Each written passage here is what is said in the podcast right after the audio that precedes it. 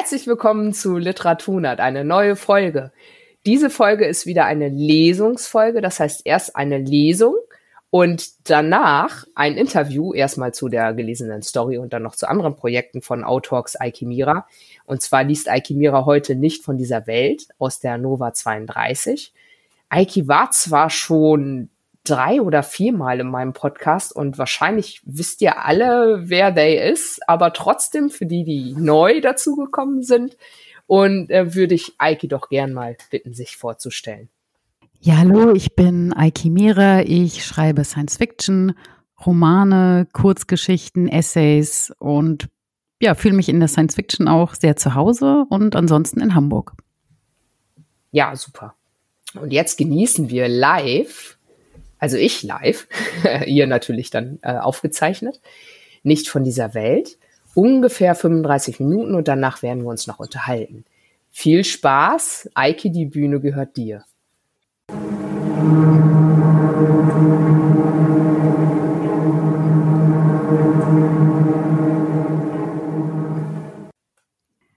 Nicht von dieser Welt. Seit seine Mutter fort ist, schreckt Jona jeden Morgen aus dem Schlaf und fühlt sich so wach, als hätte er überhaupt nicht geschlafen. Seine Sinne sind dermaßen geschärft, dass er noch bevor er die Augen öffnet, weiß, jemand steht an seinem Bett und lauert ihm auf. Er hört den Wind, der Tag und Nacht ums Haus fegt. Aus Richtung Meer mischt sich das Jammern einer Sirene dazu. Ein chinesischer Kampfjet löste das Geistergeheul aus, als er letzte Woche in einen der vier Küstenwachtürme flog. Außer Wind und Sirene nimmt Jona noch ein anderes Geräusch wahr. Es kann leicht mit dem Pulsieren der Lymphflüssigkeit im Innenohr verwechselt werden. Aber das ist es nicht. Es stammt von Anna. Anna wird erst verschwinden, wenn Jona die Augen aufreißt und sie sehen kann, dass er wirklich wach ist. Vorsichtig öffnet er zuerst das eine, dann das andere Auge. Annas Anblick löst in ihm ein Unbehagen aus, das er nur schwer beschreiben kann. In den ersten Tagen ihrer Ankunft flitzte Anna beim leisesten Knarren der Dielen in die dunkelsten Winkel, hinter, manchmal sogar unter ein Möbelstück. Das altertümliche Haus, in dem sie wohnen, ist voll mit Gegenständen, die unablässig Geräusche von sich geben. Fast zwei Wochen brauchte Anna, bis sie ihre Schreckhaftigkeit verlor und für manche Räume, wie dem Badezimmer, eine Vorliebe entwickelte. Die Arme ineinandergerollt, kauert sie oft stundenlang in dem weißen Quadrat des Duschbeckens und rührt sich nicht. Im ersten Moment glaubt Jona immer, sie wäre tot. Wenn er sie aus Versehen mit der Fußspitze berührt, zuckt sie zusammen. Ihr nackter Körper fühlt sich kalt und glitschig an. Seit einer Woche kommt Anna jeden Morgen an Jonas Bett und wartet, bis der Junge die Augen aufschlägt. Jona hat den Verdacht, sie will das Erste sein, das er nach dem Aufwachen sieht. Ihre Haut strahlt kalt und transparent, wie Glas. Darunter kann er die braune, violette und gelbe Flüssigkeit sehen, die je nachdem, an welcher Stelle ihres Körpers sie sich gerade befindet, die Farbe wechselt. Im direkten Sonnenlicht leuchten an Armen, Beinen und Kopf feine Tasthärchen auf. Das verleiht ihrer Gestalt einen vibrierenden Strahlenkranz. Jona blinzelt. Anna sieht jetzt aus, als ob sie zittern würde. Wie alle biometrischen Zweibeiner ist Anna nur 1,60 Meter groß, damit Menschen sich nicht vor ihr fürchten. Ihr dreiteiliger Leib besteht aus Kopf, Torso und Hinterleib. Ein geschlechtsloser Körper, der Photosynthese mit Hilfe von Licht und Wasser betreibt. Ihre schmalen, gewundenen Arme erinnern Jona an Schläuche. Sie bilden einen Kontrast zu den kurzen, muskulösen Beinen. Am Ende der Arme flattern fünf Finger. Zwei benutzt sie zum Greifen. Die übrigen baumeln leblos herab.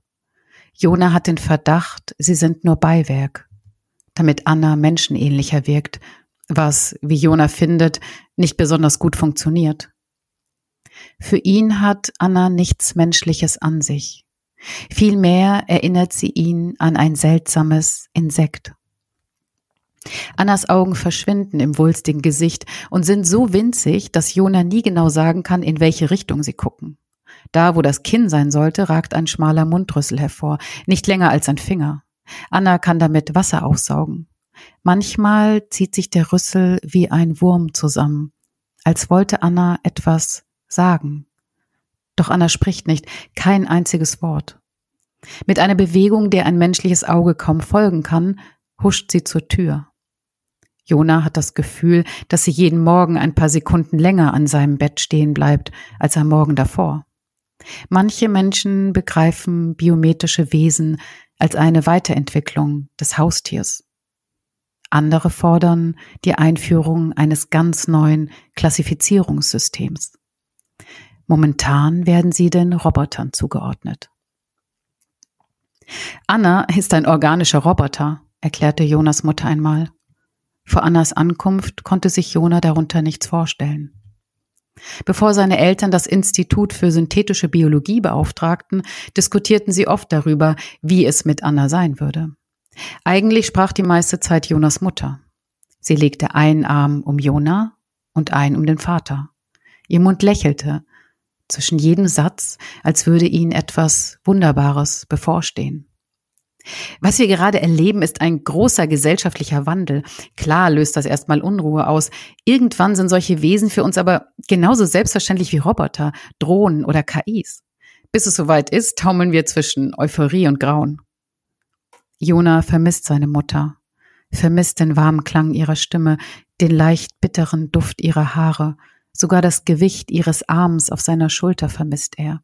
Jedes Mal, wenn er an seine Mutter denkt, fällt ihm als erstes ihre Abwesenheit ein. Er bemerkt dann, wie ihre Abwesenheit das Haus und alle Gegenstände verändert. Vor drei Monaten hat er zum letzten Mal in ihre bernsteinfarbenen Augen geschaut, wohl wissend, dass es das letzte Mal sein würde. Die Mutter hat eine Iris wie zersplittertes Glas.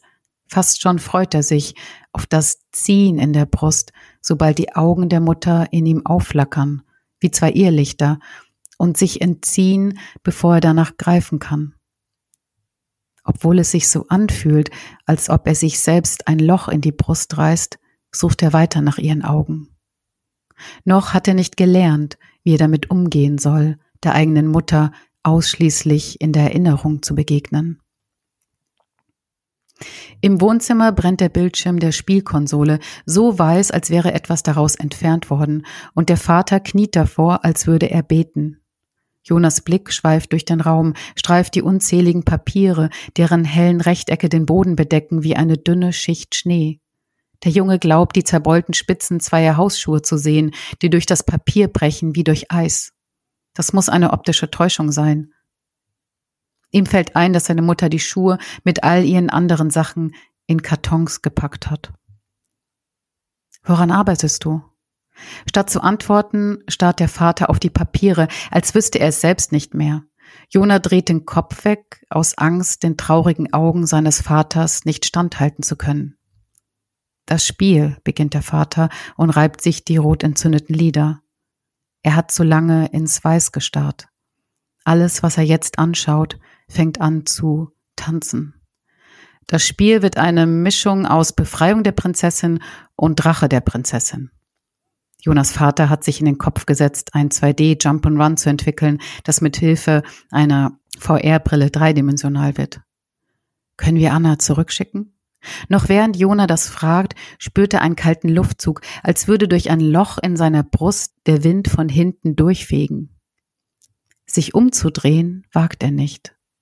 Er fürchtet, Anna könnte dort stehen. Wir haben es deiner Mutter versprochen, erklärt der Vater und schaut an die Zimmerdecke, als wollte er sagen, von da oben schaut sie jetzt auf uns. Und selbst wenn, sie haben den Flughäfer gestoppt, wir können im Moment gar nichts verschicken. Den gesamten Flugverkehr? Wegen einem abgestürzten Kampfjet? Das war doch ein Unfall. Was soll er dem Jungen erzählen? Was kann er ihm überhaupt erzählen? Er ist doch erst zwölf Jahre alt. Sein Sohn schaut ihn stirnrunzelnd an, und dem Vater wird klar, irgendetwas muss er antworten. Keine Sorge, bald fliegen die Lieferdrohnen wieder, dann können wir auch unsere Vorräte auffüllen. Jona möchte fragen, warum der Vater das nicht schon vorige Woche gemacht hat. Doch er hält sich zurück.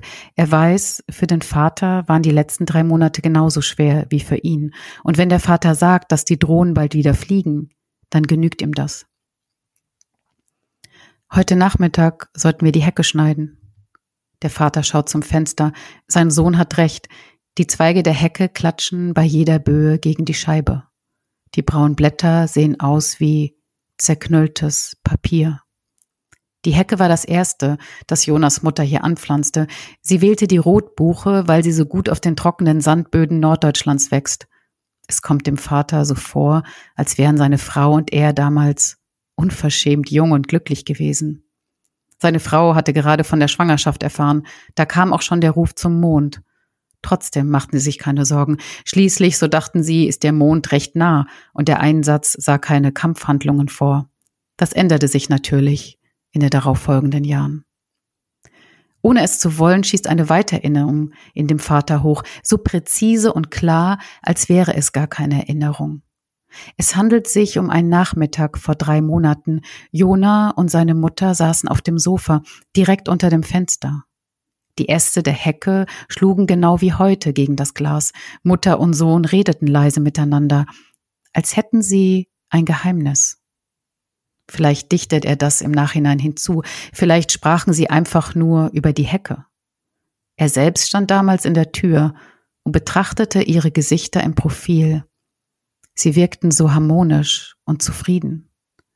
Ein warmes, weiches Gefühl breitet sich in ihm aus. Alles Kantige in ihm schien sich dabei aufzulösen, und er spürte, wie sein Inneres immer runder wurde. Wenn er sich jetzt daran erinnert, kommt es ihm so vor, als wäre sein gesamtes Leben zu diesem einen stillen Nachmittag vor drei Monaten zusammengeschmolzen. Er trägt die Erinnerung als zähe, schmerzhafte Masse in seiner Brust, mit den Innereien verwachsen und doch ein Fremdkörper. Ihm wird nichts übrig bleiben, als zu lernen, damit zu leben. Er schaut seinen Sohn an. Das ist das gleiche Kind wie vor drei Monaten. Und doch ist es ganz anders. Gute Idee, Jona. Ich werde die Hecke heute schneiden. Du meinst, du versuchst heute nicht das Kabel durchzuschneiden erwidert Jona mit einem leisen Lächeln. Obwohl es ein eindeutiges Lächeln ist, erinnert es den Vater wegen der gesenkten Lider an einen Seufzer. Gespannt beobachtet er das Gesicht seines Sohnes. Er will nicht die kleinste Bewegung darin verpassen. Jonas Gesicht ist fein und verletzlich, wie ein Blütenblatt. Das beeindruckt den Vater jedes Mal. Den Vormittag über bleibt Jona in seinem Zimmer, löst trigonometrische Gleichungen und zeichnet die dazugehörigen Kurven auf einen faltbaren Bildschirm, der seinen Arbeitstisch wie eine zweite transparente Haut bedeckt. Der Vater sitzt derweil im Wohnzimmer und kritzelt drei Welten mit jeweils 14 Level und 183 Räumen auf rechteckiges Papier. Sobald er damit fertig ist, will er die Baupläne mit Hilfe eines Visionators VR-fähig machen. So ist zumindest der Plan. Tatsächlich hat der Vater noch nie ein VR-fähiges Spiel entwickelt oder einen Visionator bedient. Seinen Job bei der Zulassungsstelle für Algorithmen und KI-Produkte hat er trotzdem vor drei Monaten gekündigt. Jona und er können gut von dem Gehalt der Mutter leben. Dort, wo sie jetzt ist, kann sie es sowieso nicht ausgeben. Zusätzlich zahlt die ESA ihnen eine kleine Rente. Sie steht zurückgebliebenen Angehörigen sechs Jahre lang zu. Nach sechs Jahren, hat die Mutter oft gescherzt, habt ihr mich sowieso vergessen. Immer wenn die KI in Jonas Ohr kurz innehält, hört der Junge sein Vater jubeln oder fluchen. Er vermutet, dass der Vater eine Pause eingelegt hat, um antike Videospiele auf der klapprigen Konsole zu zocken. Jona würde das auch gern machen, aber das Holobild über seinem Arbeitstisch erinnert ihn an die geheime Abmachung, die er mit seiner Mutter getroffen hat. Noch dieses Jahr will er den Abschluss in Physik machen, nächstes Jahr mit der Grundausbildung anfangen, danach die Aufbauausbildung. Für die missionsspezifische Ausbildung wird er außerplanetarisch reisen müssen. Damit sein Vater ihm das nicht verbieten kann, muss Jona erst alt genug sein. Auf dem wackelnden Poster sind Aufnahmen vom Mars zu sehen. Kahle Landschaften in Pink, Gelb und Rot. Seine Mutter hat ihm das Holobild vor Jahren geschenkt. Oft haben sie es zusammen angeschaut und versucht, sich die gigantischen Zeitdimensionen vorzustellen, in denen selbst Planeten lebendig werden, die unbelebt erscheinen. Eiskristalle atmen, hat die Mutter gesagt. Gesteine haben Gezeiten, Dünen folgen Ebbe und Flut. Alles pulsiert. Der Mars ist genauso rastlos wie die Erde. Manchmal glaubt Jona, sein zukünftiges Ich zusammen mit der Mutter in den zappelten Bildern zu sehen. Ein dunkles Flackern auf rotem Grund. In Albträumen erscheint ihm die Mutter oft im Raumanzug mit Helm und runzligem Gesicht und er schaut zu, wie sie im Staub zusammenbricht, ihren letzten Atemzug in den Helm röchelt, ihn dabei anschaut, als wäre er genau wie die Erde ein weit entfernter Punkt am Horizont. Jonas Albträume ähneln den Sequenzen, die in alten Videospielen am Ende einer erfolgreichen Kampagne gezeigt werden. Nie kann er eingreifen, immer kann er bloß zuschauen. Der Wind kracht in Böen gegen das Massivhaus mit Klinkerfassade. Jonas Eltern haben es so oft nachgebessert, bis daraus eine bomben- und flutsichere Festung wurde. Eine Insel im Sturm. Wenn Jona hinausschaut, kann er in der Ferne den dunklen Streifen Meer sehen, der jedes Jahr ein Stück näher rückt. Wieder spürte die Kälte den Rücken hochwachsen. Er vermutet, das ist Anna, die nichts mit sich anzufangen weiß und deshalb den Flur rauf und runter schleicht. Mittags steigt Nebel auf, wie ein tödliches Gas, das alles erstickt. Mehrmals kontrolliert Jona, ob das Fenster fest verschlossen ist. Irgendwann zieht er den Stöpsel aus seinem Ohr, rollt die Bildschirmmatte zusammen und verstaut beides in einem Metallkasten. Als er im Wohnzimmer vorbeigeht, riecht es dort nach Schweiß und zweimal geatmeter Luft. Nebel drückt von allen Seiten gegen das Haus. Die Wohnzimmerfenster leuchten blendend weiß. Zum ersten Mal ist Jona froh, dass der Vater aus Angst, der Wind könnte seine Papiere durcheinander bringen, nie eins der Fenster öffnet. Aus der Küche strömt der würzige Geruch von frisch gebratenem Fleisch. Dann ertönt er der Feueralarm. Vater und Sohn schauen sich an. Bis sich Jonas Eltern darauf einigten, dass die Mutter für die schweren Gartenwerkzeuge und der Vater für den altmodischen Gasherd verantwortlich ist, löste die Mutter mindestens genauso oft den Feuermelder aus, wie der Vater das Kabel der Heckenschere durchtrennte. Fast synchron springen Vater und Sohn auf und rennen den Flur hoch zur Küche. Jona reißt als erster die Tür auf. Das Licht brennt, der Tisch ist gedeckt. Jonas Herz schlägt bis zum Hals. Er dreht den Kopf zu allen Seiten, schaut sogar in die Ecke, wo der antiquierte Staubsauger steht.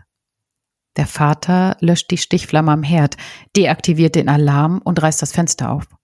Nebel schwappt lautlos herein, vermischt sich mit dem Fett und wächst zur weißen Wand, die Jona von allen Seiten einmauert. Da entdeckt der Vater Anna. Sie steht direkt neben ihm. Zwei ihrer flatternden Finger umschließen den Pfannenwender.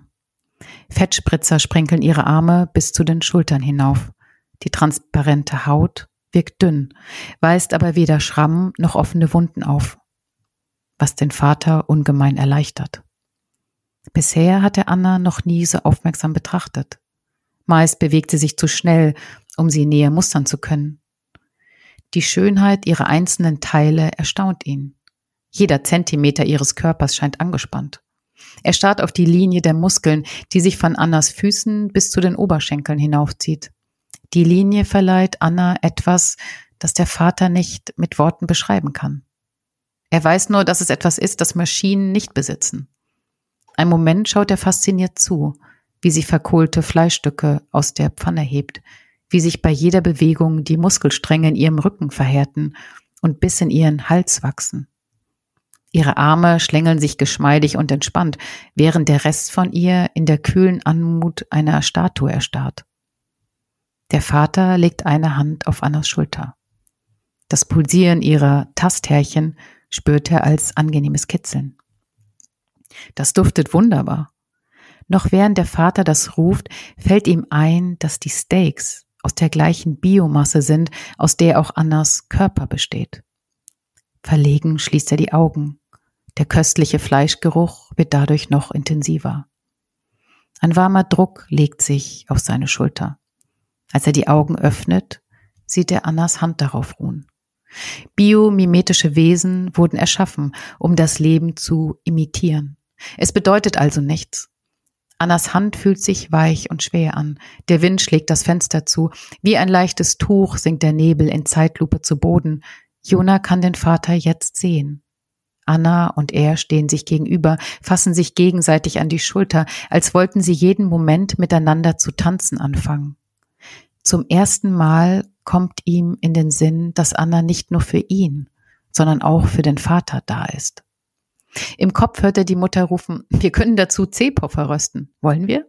Jona glaubt zu sehen, wie die Mutter sich auf Zehenspitzen vor den Vorratsschrank stellt und ein Päckchen Zehpuffer herunterholt. Die eckigen Proteinscheiben fallen zischend in die noch heiße Pfanne. Sofort verteilt sich ein zweiter Duft im Raum. Die Mutter greift nach dem Pfannenstiel und Jona schaut zu, wie sie den Inhalt fast schwerelos durch die Luft fliegen lässt. Dann fällt ihm ein, er hat den letzten Puffer schon vor Tagen gegessen und wann sie neue bekommen, ist wegen der Flugsperre ungewiss. Beim Essen stochert Jona lustlos in dem synthetischen Fleisch herum, bis eine braun-violette Flüssigkeit austritt, vor der er sich ekelt. Ohne aufzuschauen, sagt er, vielleicht sollten wir anfangen, unsere Vorräte zu rationieren. Weil die Drohnen nicht mehr fliegen? Jona, jetzt übertreibst du aber. Wir können natürlich auch Anna essen. Der Vater sieht von der Gabel hoch und starrt seinen Sohn an. Warum schaust du so? Anna hat keine Schmerzrezeptoren. Und wir essen schließlich auch die Steaks. Fast schon ist der Vater erleichtert, dass es endlich passiert. Drei Monate lang tat der Junge so, als würde es ihm nichts ausmachen. Mit einem Seitenblick kontrolliert der Vater die Position des biomimetischen Wesens. Er steht reglos zwischen Tür und Staubsauger, als wollte es sich unsichtbar machen. Draußen ist es kälter, als es von drinnen den Anschein hat. Sobald Jona aus der Tür tritt, schneidet sich die Kälte in seinen Körper. Ein orkanartiger Wind hat den Nebel vertrieben. Die Sonne ist zu einem winzigen Fleck zusammengeschrumpft. Jedes Mal, wenn der Wind ums Haus verschwindet, ist es so still, als würde gleich etwas Schlimmes passieren. In Deutschland gibt es viele verlassene Orte. Der Vater kann sich nicht mehr erinnern, warum Jonas Mutter und er gerade hierher gezogen sind. Hier oben im Norden versinken jedes Jahr ganze Dörfer im Meer. In den Städten reden viele davon, die leeren Landschaften neu zu besiedeln. Aber die wenigsten trauen sich. Der Vater ist stolz, dass sie den Mut aufbrachten und gemeinsam an den Rand eines norddeutschen Geisterdorfes zogen. Nur vage kann er sich an die ausgestorbenen Gassen und Bauernhäuser erinnern. Heute ist von dem Dorf nicht mehr viel übrig. Trotz höherer Deiche, Schutzdünen, Schleusen und Sperrwerken konnte die Küstenlinie nicht gehalten werden. Jedes Jahr spült die Nordsee etwa 15 Meter Land weg. Dutzende Häuser sind dadurch im Meer versunken. Aber solange die Lieferdrohnen fliegen, können Sie sich jederzeit ein Fertighaus aus dem 3D-Drucker bestellen und vor dem Wasser ins Landesinnere fliehen. Zumindest redet der Vater sich das ein. Seit gestern fliegt allerdings nichts mehr. Und das macht dem Vater Angst. So große Angst, dass er glaubt, nicht mehr richtig atmen zu können. Immer wieder hält er inne. Seine Brust schmerzt, als tobe eine Entzündung darin. Jona bedient die alte Heckenschere, der Vater läuft hinterher und sammelt die heruntergefallenen Zweige auf. Sie arbeiten stumm. Letztes Jahr hat die Mutter geschnitten und Jona hat das Laub zusammengekehrt. Immer wenn sie hochschauen, sehen sie Anna an den Fenstern vorbeizucken. Sobald sie mit der Hecke fertig sind, reinigt Jona die Schere und klappt sie sorgfältig zusammen. Er versucht es genauso zu machen, wie es die Mutter immer gemacht hat. Der Vater schaut ihm dabei zu, als wohne er einer besonderen Zeremonie bei. Die Zeremonie endet damit, dass Jona ihm die Schere mit den Worten reicht Ich mache eine Spazierfahrt ans Meer.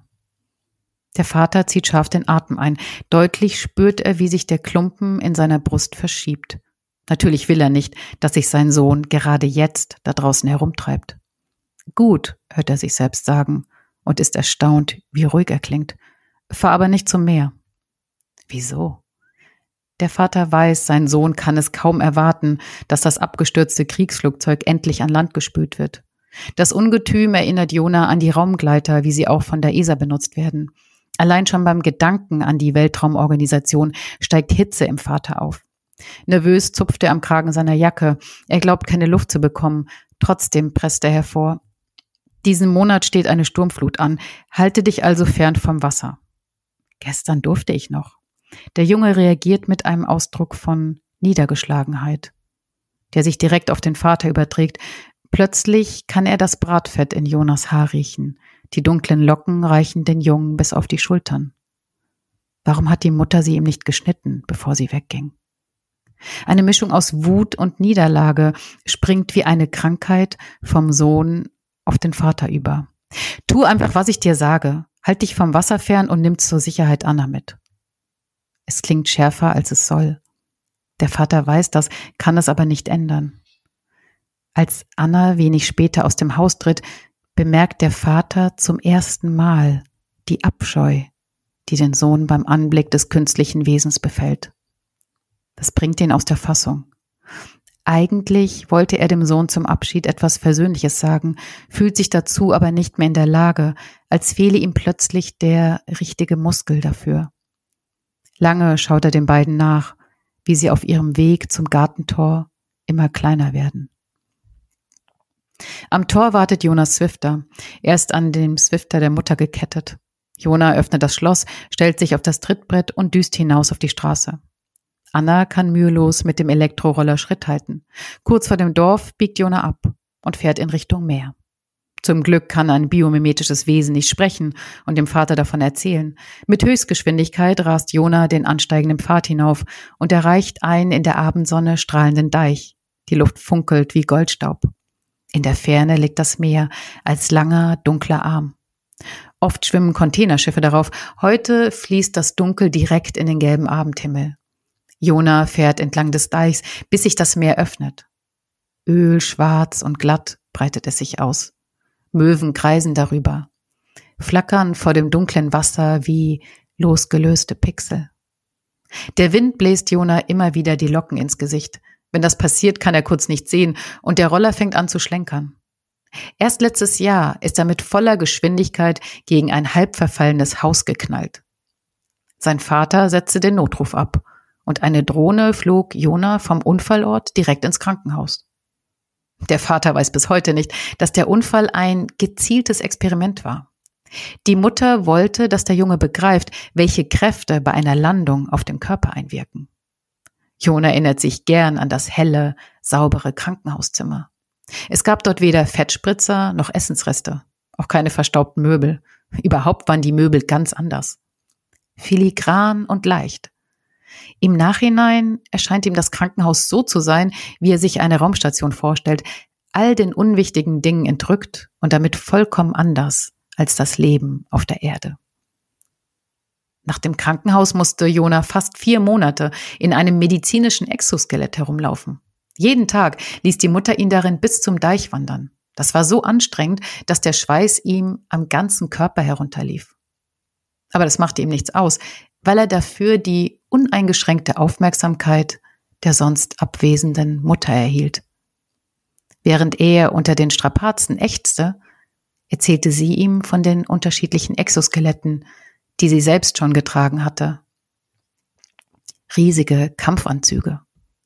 Als sie den monströsen Roboteranzug beschrieb, den sie als nächstes steuern würde, fragte sich Jona, wie so oft, was das Entscheidende ist, um dazuzugehören.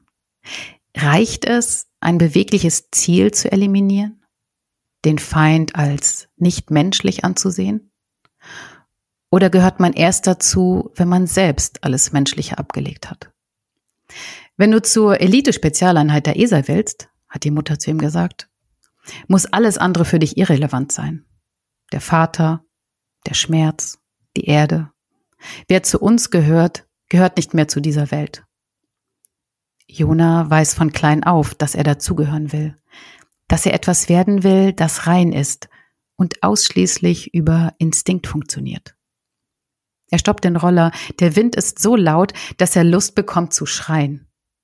Anna tritt neben ihn und er kann sehen, wie sich ihre Muskulatur anspannt, weil sie sich gegen eine Böe stemmt und er wundert sich, dass sie nicht weggeblasen wird. In der Weite der Landschaft sieht sie viel zarter und leichter aus als in dem niedrigen Haus. Ihre Haut scheint sich in Wind und Licht aufzulösen. Ein Moment wünscht er sich, sie würde abheben. verschwinden. Ihm wird klar, er beneidet sie. Sie ist schon jetzt etwas, das allein auf die Funktion reduziert ist. Bis er selbst so werden kann, hat er einen langen Weg vor sich. Ihm ist, als würde Anna sehnsüchtig aufs Meer hinausblicken, aber sie besitzt keine richtigen Gesichtszüge. Sie ist nichts weiter als eine künstliche, vom Menschen erschaffene Variante des Seins. Und doch ist Jona plötzlich davon überzeugt, dass Anna zu der riesigen Masse aus Wasser eine Verbindung aufnimmt. Wenn er ins Meer steigen würde, würde sie dann mitkommen? Kann sie überhaupt schwimmen? Bevor Jona das zu Ende denken kann, rollt er den Deich hinunter. Der Wind greift ihm immer wieder ins Haar, als wollte er mit dem Jungen spielen.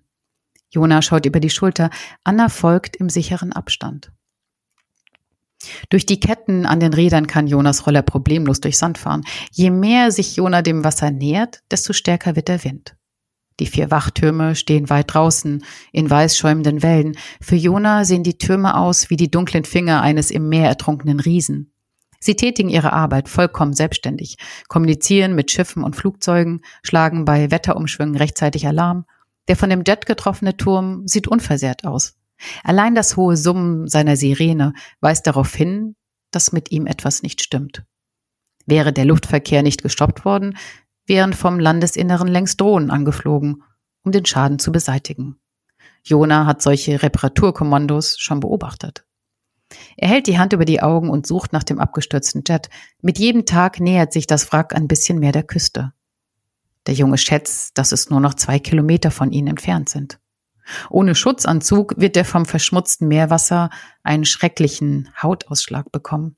Aber der Vater hat eine Salbe, die dagegen hilft, und Jona ist ein ausgezeichneter Schwimmer. Von klein auf hat seine Mutter ihn regelmäßig mit ins Meer genommen. Zusammen übten sie das Bewegen in der Schwerelosigkeit oder trainierten bestimmte Arbeitsabläufe. An Bord einer Raumstation oder draußen im All, sagte seine Mutter immer, muss jeder Handgriff sitzen. Ihre gemeinsamen Tauchgänge bereiteten sie so sorgfältig vor, als wären es Weltraummissionen. Sobald sie Seite an Seite durch die düstere Stille der See schwebten, war es leicht, sich vorzustellen, sie wären zusammen im All. Jona schaut sich suchend um. Annas Füße haben im nassen Sand dreieckige Spuren hinterlassen. Anna selbst steht nur wenige Meter entfernt. Den Kopf gesenkt beobachtet sie, wie das Meerwasser die Vorderkralle ihres Fußes umspült. Jona lässt den Roller fallen, streift die Schuhe und Socken ab, danach Jacke, Pullover, Hemd und Hose. In Unterwäsche läuft er durch das seichte Wasser. In der Abendsonne glänzt es wie ein Ölteppich. Er spürt ein leichtes Brennen auf der Haut, geht trotzdem weiter. Einem inneren Impuls folgend steuert er auf das Wrack zu, das in der Glut der Abendsonne einem Raumgleiter auf dem Mars ähnelt. Je weiter er hinausläuft, desto mehr wird sein Körper vom ohrenbetäubenden Wind eingehüllt. Sobald das Wasser seine Hüfte erreicht, streckt er die Arme und taucht ein. Wenn Jona im Traum fliegt, dann schwimmt er durch Luft. Bei seiner Mutter ist es genauso. Jede Schwimmbewegung schneidet kalt in seine Arme, in sein Gesicht, in sein Gehirn. Unter Wasser kann er nicht sehen, deshalb schreckt er den Kopf immer wieder hoch. Erst als er über die Schulter schaut, bemerkt er, dass Anna nicht mehr am Strand steht. Erschöpft zieht er sich auf einen der Flügel, von da klettert er auf die Schnauze des Jets. Er spürt die Kälte nicht mehr. Wahrscheinlich wird der Körper gerade von Schock und Euphorie geflutet. Er fühlt sich leicht und etwas benebelt, das auch an den Umweltgiften liegen kann, die aus der Nordsee eine Todeszone machen. Immer wieder schwappen Wellen über die Flügel und drücken die elegante Maschine unter Wasser. Jona versucht nicht herunterzurutschen, aber die ungewöhnlich aerodynamischen Kanten sind glatt und bieten nirgends Halt. Da schießen zwei dünne Arme aus dem Wasser und stängeln sich über den Flügel. Erstaunt sieht Jona zu, wie sich Anna scheinbar mühelos aus dem Wasser hebt. Ihm wird klar, dass sie genauso gut hätte ertrinken können. Und er nicht einmal sagen kann, ob er darüber besonders traurig gewesen wäre. Er weiß nur, dass er auf dem Meer bleiben will, bis es dunkel wird. Er will die Leere des Wassers spüren und ihn sehen, den Mars, den roten Punkt, auf dem seine Mutter in 182 Tagen und fünf Stunden landen wird. Wolken ziehen auf, der Himmel verfärbt sich, die Sonne verschwindet. Der Wind peitscht das Wasser auf, das Wrack kippt und ein Strudel zieht Jona nach unten. Er spürt das Gewicht des Flügels auf seinem Rücken. Instinktiv taucht er weiter in die Tiefe. Schon bald weiß er nicht mehr, wo oben und unten ist. Seltsamerweise versetzt ihn das nicht in Panik. Ein weißes Licht zuckt an ihm vorbei. Gleichzeitig spürt er einen Puls, der immer stärker wird. Ein heller, stromlinienförmiger Körper schießt direkt vor ihm ins Wasser und dann bis zum Grund des Meeres die Haut glasig und flirrend. Im fast schwarzen Wasser kann er deutlich sehen, wie sich der strahlende Körper überschlägt und mit den Füßen wieder vom Boden abstößt. Die Bewegung ist so geschmeidig und elegant, dass Jona wünscht, er könnte den Körper länger betrachten. Aber die Bewegung dauert nicht einmal zwei oder drei Sekunden. Da kommt ihm plötzlich in den Sinn, dass er gerade stirbt. Und sein Gehirn diese wunderschöne Vision fabriziert um ihm den Tod zu erleichtern. Er wacht auf, weil er glaubt, der Vater lege ihm etwas Heißes auf die Stirn und wolle damit das Gehirn wegschmelzen. Er will dem Vater sagen, seine Bemühungen seien sinnlos, aber er kann nicht sprechen. Auf dem Sofa liegend werden die Tage zu Wochen. Durchs Fenster im Wohnzimmer sieht er immer mal wieder die Sonne, wie sie den Mond beiseite schiebt. Wenn er atmet, hört er ein Pfeifen in seiner Lunge. Die Gegenwart des Vaters spürt er jede Sekunde. Er hört seine Schritte, träumt von seinem Gesicht, hört ihm im Schlaf sogar seine Stimme. Sie fließt durch seinen Körper wie geschmolzener Stahl. Es ist genau wie damals, denkt er, als er etwa fünf Jahre alt war. Es ist eine seiner ersten Erinnerungen überhaupt. Die Mutter steht kurz vor einer längeren außerplanetarischen Mission Schon oft hat er seine Mutter verabschiedet. Immer mit dem Gefühl, als verschwinde mit ihr das, was am wichtigsten ist in der Welt. In dem fünfjährigen Jona löst der bevorstehende Abschied eine Verzweiflung aus, an die sich Jona zwar erinnert, die ihm heute aber fremd erscheint. Statt zu schlafen, schlich er sich damals vom Kummer getrieben in die Küche, fischte verschimmelte Essensreste aus dem Abfalleimer, stopfte alles in den Mund und schluckte ohne zu kauen. Danach quälte ihn, genau wie heute, ein hohes Fieber, und immer wenn er davon aufwachte, sah er als erstes das Gesicht des Vaters. Der Vater träufelt Wasser auf Jonas Lippen, löffelt Brei in seinen Mund. Jona glaubt, dass die Zeit jetzt rückwärts läuft, dass er mit jedem Atemzug jünger wird. Nachts heulen oft alle vier Sirenen gleichzeitig. Tagsüber donnert es in der Ferne und die Erde zittert, als würden riesige Dinge vom Himmel stürzen. Nach und nach hebt sich der Schleier des Fiebers. Jona kann wieder Tag und Nacht unterscheiden. Gerüche wahrnehmen, Aromen schmecken. Er verspürt einen unbändigen Hunger, und kann zum ersten Mal seit langem die Gabel selbst halten. Das Essen schmeckt köstlich. Wenigstens haben die Drohnen endlich unsere Vorräte geliefert. Jona wundert sich, wie rau seine Stimme klingt. Wie das Echo einer Stimme, die er nicht ganz hören kann. Der Vater schüttelt bei Jonas Worten den Kopf. Er sieht dünn und müde aus. Trotzdem scheint er glücklich zu sein. Es kommt Jona so vor, als hätte der Vater ein Geheimnis und platzt vor Anspannung, es endlich erzählen zu dürfen. Jona möchte dem Vater auch etwas Wichtiges sagen, aber kann sich nicht dazu durchringen. Als kämpften in seinem Innern zwei mächtige Kriegsparteien und jede Seite fühlt sich der eigenen Sache verpflichtet. Jona ahnt, egal wie die Schlacht am Ende ausgeht, es wird ihn zerreißen und er wird nicht mehr derselbe sein. Nein, die Lieferdrohnen fliegen immer noch nicht. Ein furchtbarer Gedanke keimt in Jona auf.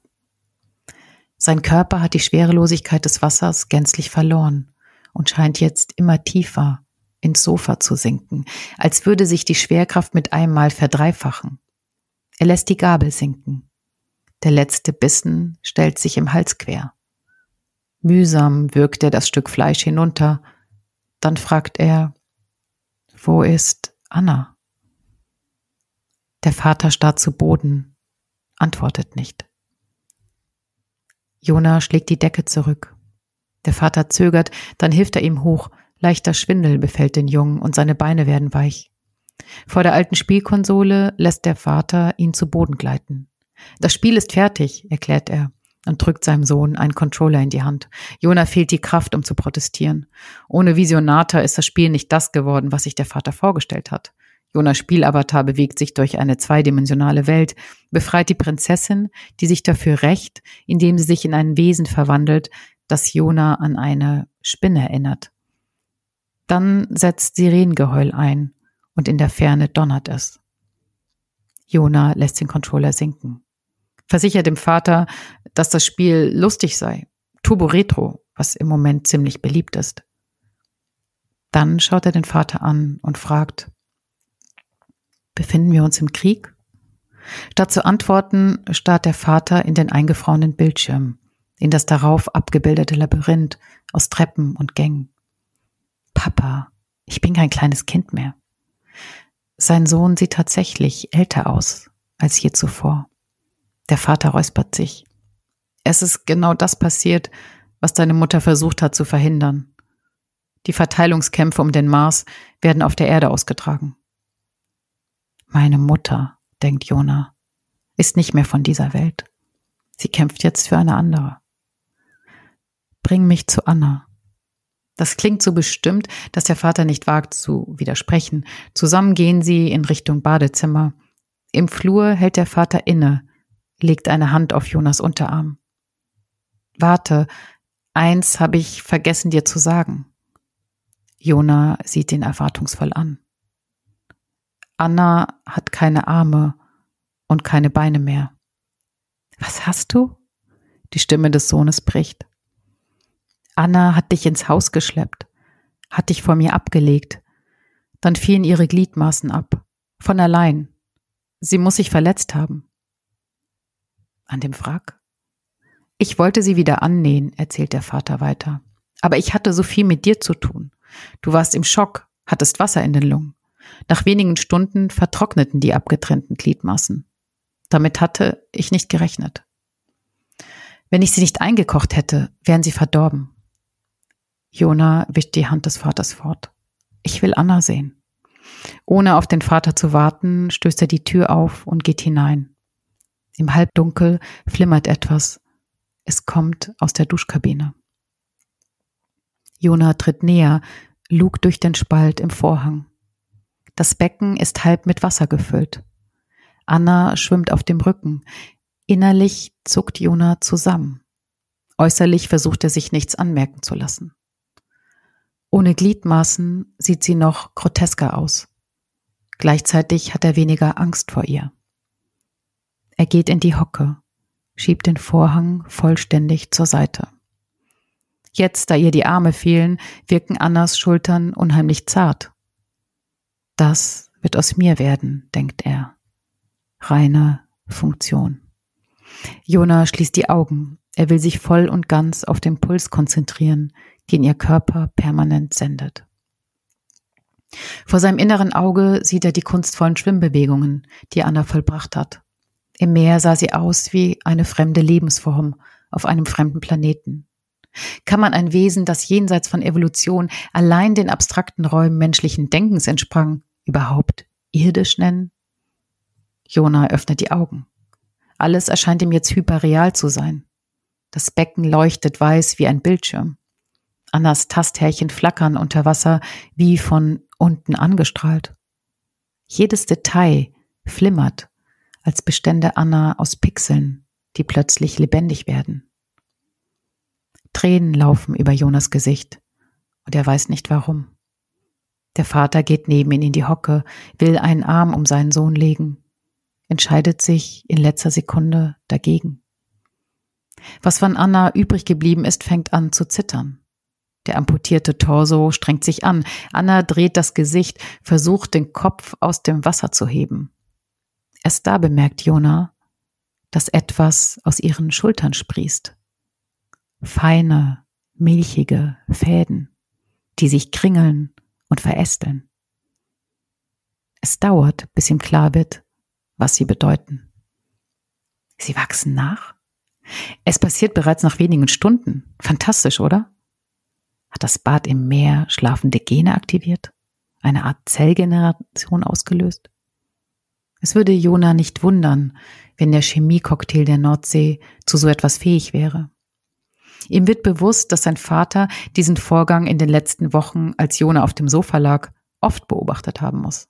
Da stehst du jetzt? Du brauchst dir um mich keine Sorgen zu machen. Papa, was meinst du damit? Denkst du, ich weiß nicht, was du vorhast? Der Vater sieht mit einmal ernst aus. Du hast im Fieber davon gesprochen, von deinen Plänen, von deiner Angst, mich zurückzulassen. Du sollst wissen, es ist in Ordnung. Jona senkt die Lider und der Vater beobachtet, wie eine Bewegung, ähnlich einem Scheinwerferlicht, über das Gesicht seines Sohnes streicht. Ein Moment fühlt sich der Vater ganz leicht, dann erschöpft und überwältigt. Wenn du dich anstrengst, kannst du in vier Jahren auf einer Raumstation sein. Wahrscheinlich ist es sogar das Beste, denkt der Vater, wenn du aus dieser Welt verschwindest. Aber das sagt er nicht laut. Er hebt den Arm, dieses Mal zieht er ihn nicht zurück, sondern legt ihn um die Schulter des Sohnes. Er spürt Jonas Knochen, zart und warm, will sich vorbeugen, um eine Haarsträhne aus Jonas Gesicht zu wischen, fühlt Wehmut aufsteigen, wie eine Lähmung, als wäre der Moment längst vorbei und als würde er aus der Zukunft auf diesen Moment zurückschauen. Aber der Moment ist da.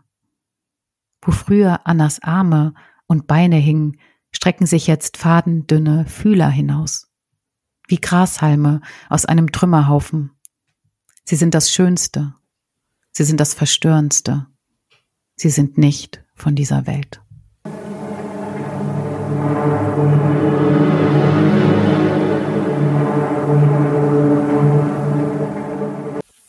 Vielen Dank für die schöne Lesung. Ich habe jetzt hier haufenweise Notizen gemacht. Gut, dass wir nicht auf Spoiler achten müssen, weil alle haben ja jetzt wahrscheinlich mitzugehört und die, die vorgespult haben, haben selbst Schuld. genau. Mir sind ohne Ende Sachen noch aufgefallen, die mir bei den ersten beiden Durchgängen entgangen sind oder die ich mir anders gemerkt habe. Womit fange ich denn jetzt an? Also ganz am Anfang benimmt sich Anna so ein bisschen wie eine frisch eingezogene Katze. Mhm. Die verstecken sich ja auch gern überall. Genau, ja. Und dann das ändert sie äh, ihre, ihre Strategie auch so ein bisschen katzenmäßig. Also ich hatte schon oft Katzen und deswegen, die benehmen sich auch so. Erst verstecken sie sich überall und dann starren sie dich morgens an, bis du aufwachst. oh, voll gut, ja. Ich hatte noch nie eine Katze, aber voll interessant. Ja, finde ich gut, ja. Was ich mich dann fragte, weil es gibt ja total viel, was in dem Text nicht steht. Mhm. Was ich mir dann so zusammenklauben muss, fast wie früher im Deutschunterricht, wenn wir irgendwie Wolfgang Borchardt oder so gelesen haben. Mhm. Und ich, ich, es ist mir nicht ganz klar, wie interpretierst du das? Anna und die Mutter sind nicht zeitgleich in dem Haushalt. Ne? Die Mutter ist los vor drei Monaten und Anna kam dann. Also die sind sich gar nicht begegnet. Genau. Also genau, also nicht so. Also die Eltern haben sie ja schon diesen Auftrag erteilt an das Institut für synthetische Biologie. Aber es war so ein bisschen meine Idee so als Ersatz, so dass sozusagen da jemand ist jetzt für die beiden, weil die Mutter ist ja nicht mehr da. Also so hatte ich, so war für mich sozusagen meine Interpretation. Was natürlich für den Jungen gar nicht funktioniert und er deswegen, also war mein Gefühl, so eine Abwehr hat, weil er das halt gar nicht einsieht, dass er jetzt, also wie wenn jetzt die Mutter geht und sozusagen eine Katze dann zurücklässt, so hier, da habt ihr jemanden.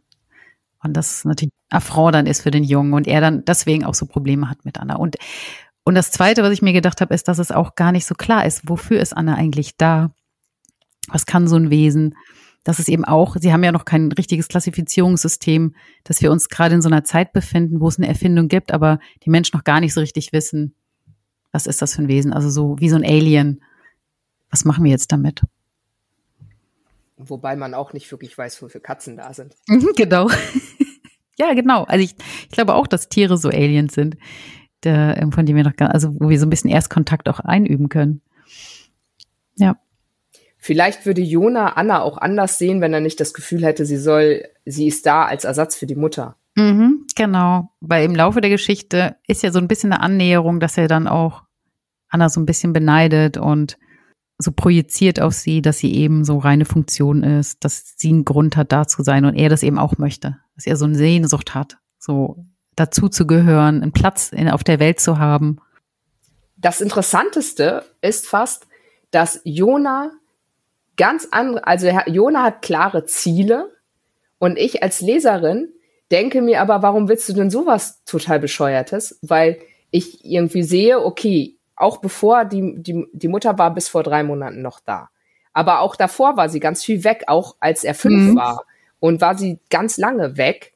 Und ich meine, ich weiß das irgendwie bei kleinen Kindern, wenn man nur zwei Stunden weg will, wie sie sich dann benehmen. Und er musste das total lange aushalten, dass die Mutter abwesend war. Plus, dann benimmt sie sich noch extrem schräg und ermutigt ihn, einen Unfall zu haben, so dass er dann nach vier Monate lang Exoskelett tragen muss. Also total krass. Also sie schult ihn schon. Also dieses Ziel, das er hatte, habe ich mich auch gefragt, hat er das von alleine oder hat die Mutter ihn manipuliert, dass er das hat? Also hat er sich das nur unbewusst von der Mutter abgeguckt oder kommt das von ihr aktiv, dass er die äh, unbedingt bei dieser Elite-Spezialeinheit der ESA dabei sein will und er will dazugehören und er überlegt sich das total oft. Und er findet die Idee gut, irgendwie seine Emotionen abschalten zu können und reine Funktion zu sein. Und ich als Leserin denke, boah, was ist das für ein bescheuertes Ziel?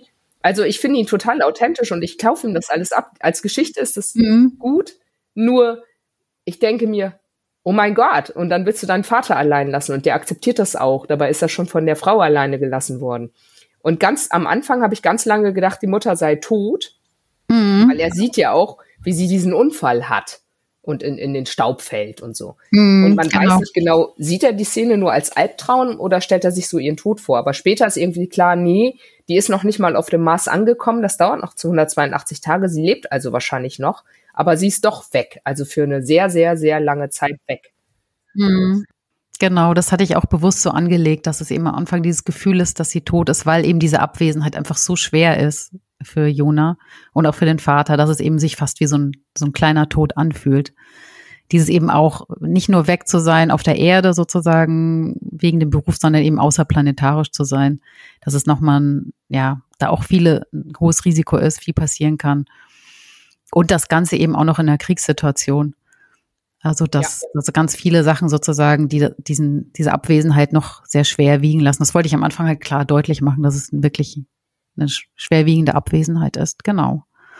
Und das ist eine gute Frage. Ähm, ich glaube, bei vielen Sachen, also ich glaube, was ganz klar ist, dass, dass Jona beeinflusst ist von der Mutter, dass er sozusagen diese Nähe sucht und dieser Berufswunsch sicherlich auch eine Nähe ist, gleichzeitig aber auch ich mir das schon so als durchmischt vorstelle, dass da eben so eine Sehnsucht ist nach etwas, was, was über die Mutter hinausgeht, dieses eben Platz zu haben, auch aus von der Erde wegzukommen, also eben auch diese Erfahrung, die er im Krankenhaus gemacht hat, dass er sich eben was nach anderem sehnt, was er auf der Erde nicht findet, was er in diesem alten Haus mit dem Vater nicht findet, aber gleichzeitig eben auch sich verbunden fühlt mit dem Vater, eine sehr tiefgehende Beziehung auch hat, der Vater ja auch immer da war für ihn und das sozusagen wie so Kämpfe auch in seinem Inneren sind, wie er eben sagt, zwischen so zwei Parteien.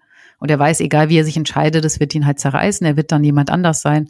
Also dass ihm das schon klar ist, auch wenn er noch ein Kind ist, dass es eine schwerwiegende Erfahrung ist, aber auch gleichzeitig eben eine Sehnsucht ist, wegzukommen. Und so ein bisschen habe ich das auch so verstanden, dass er dann zu dieser Spezialeinheit will und auf Funktion reduziert, weil er seine Emotionen gar nicht aushält. Mhm. Trauer um die abwesende Mutter und so. Dass er sich vielleicht denkt, so, okay, wenn ich da erstmal bin, wenn ich da dazugehöre, dann habe ich diese schwierigen Gefühle alle nicht mehr. Mhm. Ja. Und der Vater ja wirklich voll die krasse Kümmerperson ist, so wochenlang ist der Sohn krank und der Vater ist die ganze Zeit bei ihm und kümmert sich auch um Anna, die ja auch in dem Moment sowas ähnliches ist wie krank. Also der wachsen ja gerade Gliedmaßen nach. Das ist ja sicher auch nicht die einfachste Situation der Welt. Ja, genau. Und auch als er dann sieht in der Küche, dass sie ihm nicht verletzt ist, dass er dann erleichtert ist. Also es soll schon deutlich machen, dass er schon jemand ist, der sich um seine Umwelt, um die Personen und Wesen um sich herum kümmert und genau Sorgen macht. Aber er eben nicht eine blasse Figur ist, die sich jetzt nur um andere kümmert, sondern er hat ja auch eigene Ambitionen, nämlich diese Computerspiele. Mhm, genau, das ist sozusagen so ein, so ein Traum mehr von ihm. Ja, genau, was eben nicht so klappt. Also eben, das wollte ich auch so ein bisschen gegenüberstellen, dass, dass er da so ähm, ja seine Pläne auch verfolgt auch beruflich oder sozusagen eigene Projekte hat und auch eigene, genau, Ziele hat.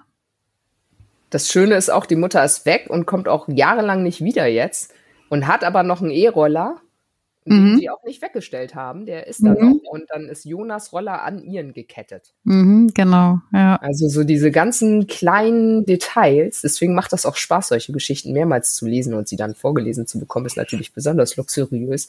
So, weil da, da kommt immer noch was dazu bei jedem Lesen. Mhm. Ja, für mich auch. Also gerade wenn man die auch länger weggelegt hat und dann nochmal neu liest. Und mir ist dann zum Beispiel auch aufgefallen, dass ich ja dieses Institut für synthetische Biologie drin habe, was ja auch in Neurobeast äh, eine wichtige Rolle spielt. Und ich dann auch gemerkt habe, ah, dann sind die scheinbar auch die beiden Geschichten miteinander verbunden oder spielen halt in einem gleichen Universum.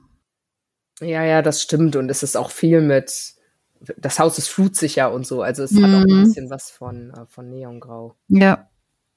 Und es ist die Nordsee und naja. Genau, ja. Bisschen eklig und mhm. ja.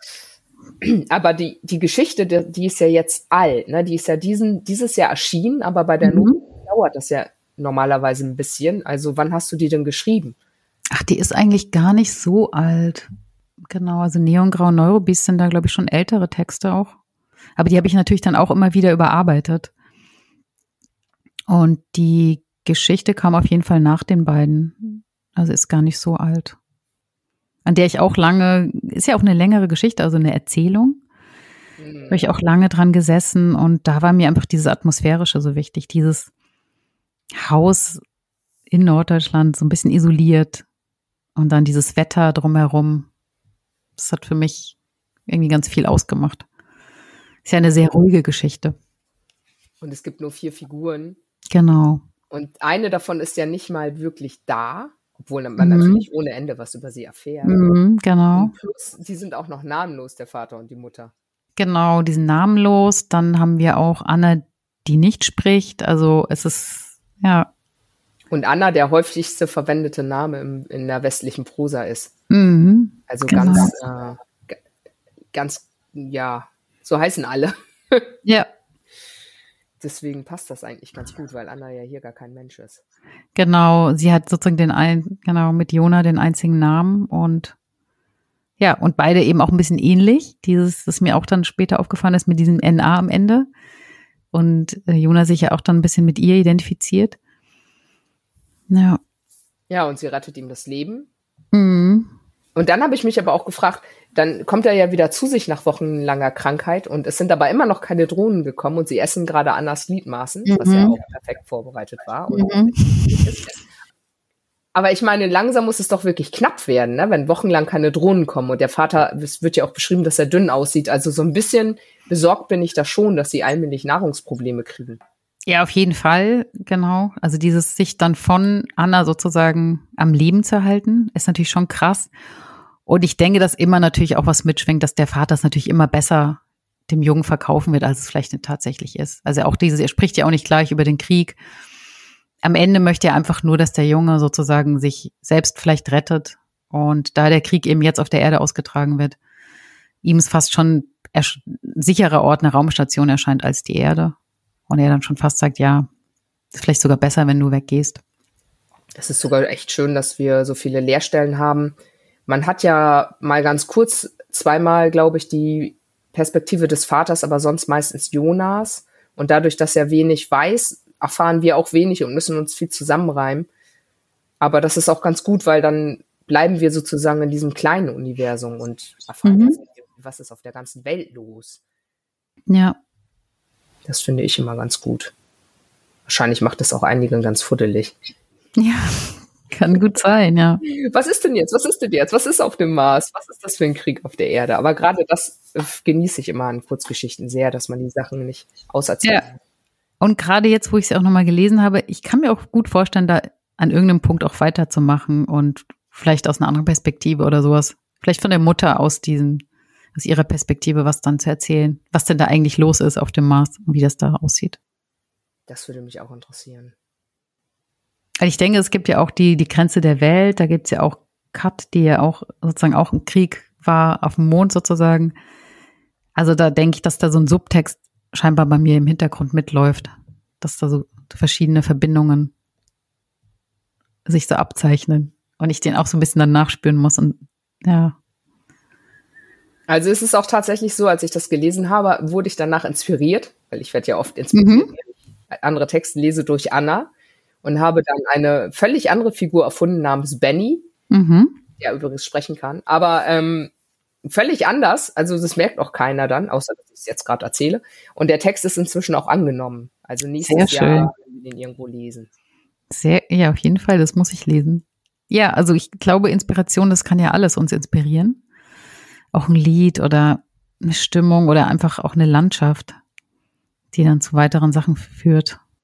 Also das fand ich einfach zu faszinierend, so ein ähm, ja, weil, weil auch so viel unklar bleibt über, über Anna. Ich meine, man merkt die Inspiration nicht mehr, weil das was für mhm. Das ist auch alles total anders. Aber das ist ja meistens so, dass man das dann nicht mehr erkennt. Ja, das hat mich auf jeden Fall sehr, sehr interessiert und ich wollte schon die ganze Zeit mit dir diesen Podcast machen. Ja, finde ich. Nochmal laut feiern. Ja, finde ich total gut. Ja, ich liebe deinen Podcast und hier die hier zu lesen, das fand ich echt schön. Auch mal so live zu lesen auf einem Podcast hatte ich noch nie gemacht. Vor allem auch so lange. Das ganz neue Erfahrung. Ja, ja, das stimmt. Das sind, äh, wir haben ja jetzt mehrere von diesen Lesungen gemacht. Einige Texte waren eher kurz. Und das ist wahrscheinlich so der zweitlängste Text äh, in dieser Podcast-Reihe. Da bin ich ja schon mal gespannt. Damit wir das nicht zu sehr sprengen, wir wollten ja mhm. nochmal über deine neuen Projekte sprechen, zum Beispiel über einen anderen Podcast von mhm. SWR, den Das war Morgen Podcast, da bist du ja ganz neu. Genau, da lief jetzt gerade die erste Folge mit mir. Das mache ich zusammen mit Isabella Herrmann. Macht super Spaß. Falls die Leute es noch nicht kennen, bei dem Podcast werden Hörspiele aus dem Archiv gesendet. Jede Woche Neues und Isabella und ich sprechen dann im Anschluss darunter. Und das ist, ja, es hat sehr, sehr viel Spaß gemacht, weil es sind ganz unterschiedliche Hörspiele. Ich habe auch zwei Lieblingshörspiele schon. Genau, werde die alle hören und ich werde das auch sagen, welche immer. Und ich erwähne dann auch ein paar Sachen aus der deutschsprachigen Science Fiction weil es ganz interessant ist. Wir haben da einerseits diese älteren Hörspiele, aber es gibt da durchaus Anschluss an aktuelle Themen, auch jetzt gerade mit KI zum Beispiel oder andere Sachen. Und da genau versuchen Isabelle und ich dann so anzuknüpfen, auch Querfahrweise zu machen, ein bisschen zu diskutieren, was hat sich geändert, was ist sozusagen in der Zeit verhaftet geblieben und was, in welchen Dingen können wir heute noch gut darüber diskutieren, ja. Genau, das ist eine Sache. Und das andere sind verschiedene Texte. Da habe ich jetzt gerade ähm, der Roman, der nächstes Jahr erscheinen soll, ist jetzt gerade im ersten Durchgang. Da werde ich dann da ganz viel weiter dran arbeiten. Dann habe ich eine, jetzt gerade aktiv, eine längere Geschichte mal wieder geschrieben. Es ist eine, kann man auch nicht mehr sagen, Kurzgeschichte, schon fast eine Erzählung. Und das Interessante ist, da war die Challenge, dass ich auf eine chinesische Science Fiction, feministische chinesische Science Fiction ähm, Geschichte antworte. Und wie dann diese Antwort ausfällt, das, das war mir überlassen. Und das fand ich auch eine sehr interessante Challenge. Da schreibe ich aktiv dran. Und ein Essay, der nächstes Jahr erscheinen soll. Der ist jetzt gerade in der letzten Stufe des Korrektorats. Genau, da bin ich sozusagen fast durch. Und dann habe ich auch schon ein paar Exposés geschrieben für neue Romane, neue Essays. Und genau, es geht dann immer weiter. Oh ja, da können wir uns auch viel freuen. genau, aber es, es dauert natürlich immer alles. Mir dauern die Texte eigentlich schon lang, aber genau, wird halt jetzt schon vorbereitet. Also dass es dann in den nächsten Jahren mal wieder was kommt. Ja, ich habe auch gerade erst Neurobeast gelesen im, im Oktober, glaube ich. Mhm, genau. Nicht so alt. Ja, Neurobeast war natürlich eine Herausforderung nach Neongrau, äh, was für mich unglaublich krass war. Ja, dieser Erfolg, einen Preis zu gewinnen mit einem Roman, ist schon mega geil, finde ich, in der Science Fiction. Ich glaube, gerade als weiblich gelesene Person passiert das ja nicht so häufig. Beim Kurt Lasses Preis war das ja Gudrun Pausewang in den 80ern. Jedenfalls war das für mich einfach super unwahrscheinlich und krass. Und dann nach Neongrau, nach sowas, dann gleich den nächsten Roman zu veröffentlichen, war schon ein bisschen Tolkien, fand ich. Und wusste dann auch nicht, wie die Leute darauf reagieren, aber das, das war echt cool. Also die haben schon sehr nette Sachen gesagt und scheinen auch damit zurechtzukommen, die Menschen mit den Zeitsprüngen. Also ich glaube, wie ich es halt gemacht habe. Genau, dass Menschen mit Zeitsprüngen zurechtkommen, ist ja klar, aber ich wusste halt nicht, geht es bei mir, funktioniert das mit den Zeitebenen bei Neurobeast? Genau, da war ich unsicher und bin jetzt doch sehr froh, was die Leute mir so zurückspiegeln. Deswegen war Neurobeast dann schon so, wo ich gedacht habe, ah, jetzt gleich ein, da kannst du die Leute ja nicht nur enttäuschen. Aber genau, bis jetzt kam sehr schönes Feedback und das freut mich natürlich. Ich bin auch schon mega gespannt. Ich meine, die Kurt Lass für zwei Phase läuft ja jetzt. Und ich habe auch äh, drei Romane nominiert und mir fällt gerade auf, dass ich dieses Jahr, auch wenn ich das sage, dann hauen mich wieder irgendwelche Leute, dass ich nur ähm, weiblich gelesene und weibliche Personen nominiert habe dieses Jahr mit Romanen. Ja, und das, das Spannende ist, dass es jetzt auch bei dieser Abstimmung, also die Leute, die nicht nominieren, ähm, ich hatte mich da auch eher zurück beim Kurt Lossitz Preis, aber dieses Mal ist es ja auch eine wichtige Abstimmung, weil es ja auch eine neue Preiskategorie gibt, die, ähm, wie heißt sie, kritisch, engagiert und intersektional. Und da wird jetzt auch drüber, also es lohnt sich da, die E-Mails dieses Jahr auf jeden Fall anzuschauen. Mm, ja. Das mal durchzulesen. Genau, diese Neuerung. Vielen Dank, dass, dass du bei mir warst. Wir sehen uns bestimmt wieder. Mhm. Nicht mehr dieses Jahr, weil das wahrscheinlich die letzte Folge für dieses Jahr ist, denke ich. Es sei denn, mir fällt noch was ganz Dringendes ein. Mhm. Ach, dann fühle ich mich ja doppelt geehrt. Und ich muss sagen, Dezember ist ja auch mein Lieblingsmonat. Voll schön, ah. dass ich hier nochmal war. Ja. Cool. Gut, dann äh, vielen Dank und äh, ich packe dann die ähm, Links zum Podcast zu Nova, zu deiner Webseite und den Romanen in die Show Notes. Ja, vielen, vielen Dank, Yvonne. Also war wie immer sehr schön bei dir. Ich fand es auch toll. Bis bald. Ciao. Tschüss.